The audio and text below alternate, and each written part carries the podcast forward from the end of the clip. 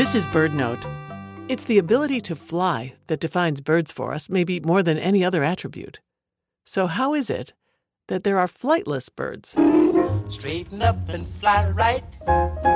Straighten up and fly Nearly right. 60 species, from the ostrich and kiwi to flightless rails, ducks, a cormorant in the Galapagos, and many others.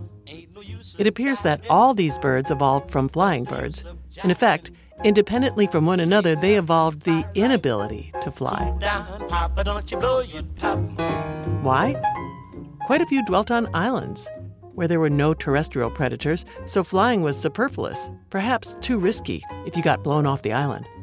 Others evolved until they were huge, like the now extinct 12 foot tall moas of New Zealand, big enough to deter most predators, but hard to get off the ground. And some prehistoric flightless birds, like the so called terror birds of South America, were both huge and the top predators on the block. But what about penguins? Unlike most flightless birds, they still have the strong flight muscles and keeled breastbones of flying birds. They are supremely graceful flyers.